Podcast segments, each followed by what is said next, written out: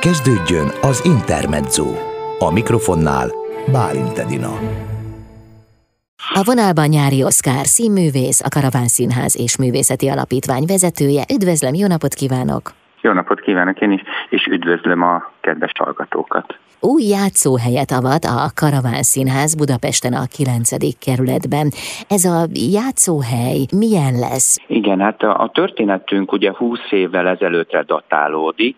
Én akkor már négy éve a Kaposvári Színháznak voltam a társulati tagja. 96-ban végeztem a Színművészeti Egyetem prózai szakán, aztán Kaposvárra lementem, és négy éve voltam ott színész, amikor úgy éreztem, hogy van egy kis szabad gyök, egy kis szabad vegyi érték, és akkor 2000-ben az 9. kerületi Pince Színházba jöttünk létre, mint Karaván Színház, és ezt mindig a Csiki Gergely Színház mellett csináltam. Most is ugye ott vagyok társulati tag.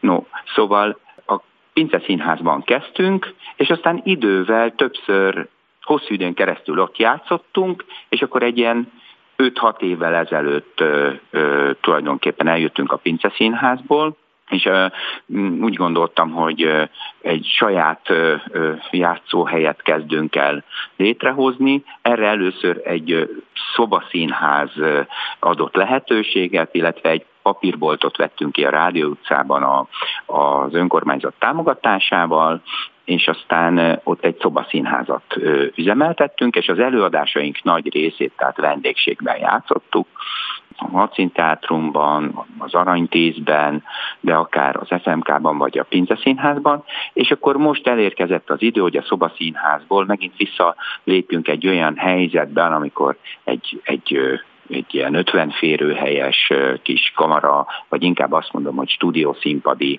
létet tudunk biztosítani, ahol mi rendelkezünk a játszóhely fölött, és ez abban a szempontból fontos, hogy így ki tudjuk alapítani a repertoárunkat. Ez jó, gratulálok ehhez az új helyhez, ez egy nagy lépés. Igen, köszönöm. A Karaván Színház, az új helyszínünk, az a 9. kerületben az Ülői út 31 szám alatt található, a bejárat a Kinizsi utca felől van, legkönnyebben úgy lehet megtalálni, hogy közvetlenül az Iparművészeti Múzeum szomszédságában vagyunk.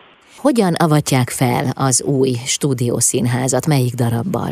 Igen, hát ö, igyekeztünk megválasztani a, az időpontokat.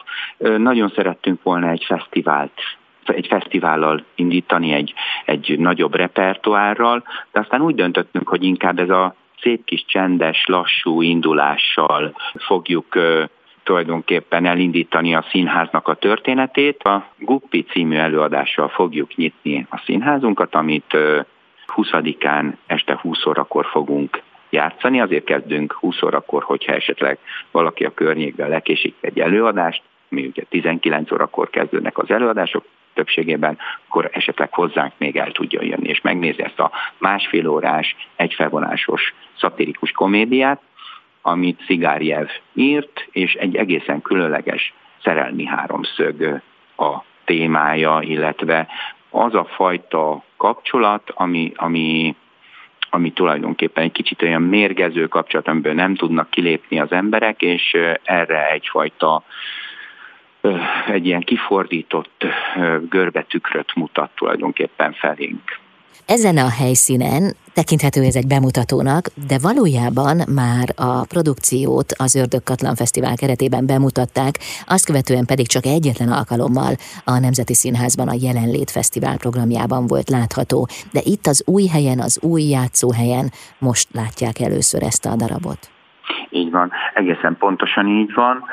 A szándékunk az volt, hogy egy olyan helyen mutassuk be, ugye az Ördögkatlan Fesztiválon augusztus 5-én rögtön két előadást is játszottunk, hogy sokan meg tudják nézni, és tényleg az előadásnak jó híre van. Utána megint egy fesztiválon játszottuk, a Nemzeti Színházban jelenlét fesztiválon, és aztán most kerül a a helyére, de valóban ezt az előadást ö, ö, havonta fogjuk egy-két alkalommal tudni játszani, hiszen mind, mindannyian, Nyári Szilvia is és Pál Andris is, akik ö, így hárman alkotjuk a játszócsapatot, mindannyian a valamelyik színháznak a tagjai vagyunk, ugye András a Radnóti Színházban játszik, Nyári Szilvi és én pedig a Csiki Gergely Színháznak vagyunk a tagjai, úgyhogy nem olyan egyszerű az egyeztetés, főleg most ebben az időszakban, amikor mindenki pótolni szeretne mindenféle előadásokat, de a havi egy, egy-két előadás az elképzelhető, úgyhogy a következő előadás novemberre már ki is van tűzve, az pedig november 27-e lesz. Úgyhogy valóban nem új, nem, a, nem, nem bemutató, de ez nekünk mindenképpen ezzel az házavatóval vagy színházavatóval mindenképpen egy hasonló méretű ünnepnek számít majd. Mm. Egyébként eh, hogyan alakítják ki a repertoárt?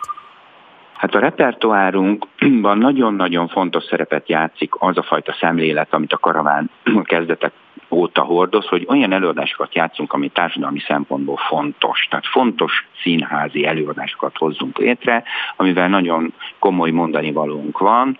Ez nem jelenti azt, hogy mindig csak nagyon komoly előadásokat játszunk, többnyire ezeket inkább ilyen abszurd, hajló humorral mutatjuk be, de természetesen nem csak felnőtt, hanem gyerek előadásaink is vannak, tehát a, a, az, a, amit most ősszel végig csinálunk, hogy körülbelül még három bemutatónk lesz december végéig, azzal áll össze egy olyan tízes repertoár, aminek a egyharmad része, vagy talán egy picit több, mint egyharmad része gyerek előadások. Nagyon fontosnak tartjuk, hogy olyan gyerekekkel találkozzunk, vagy olyan gyerekek gyerekekkel is találkozzunk, vagy ha gyerekek velünk találkoznak, akkor az első színházi élményük egy, egy jó emlék legyen, egy olyan benyomás, ami alapján aztán nagyon szeretni fogják a színházat, erre nagy hangsúlyt fektetünk.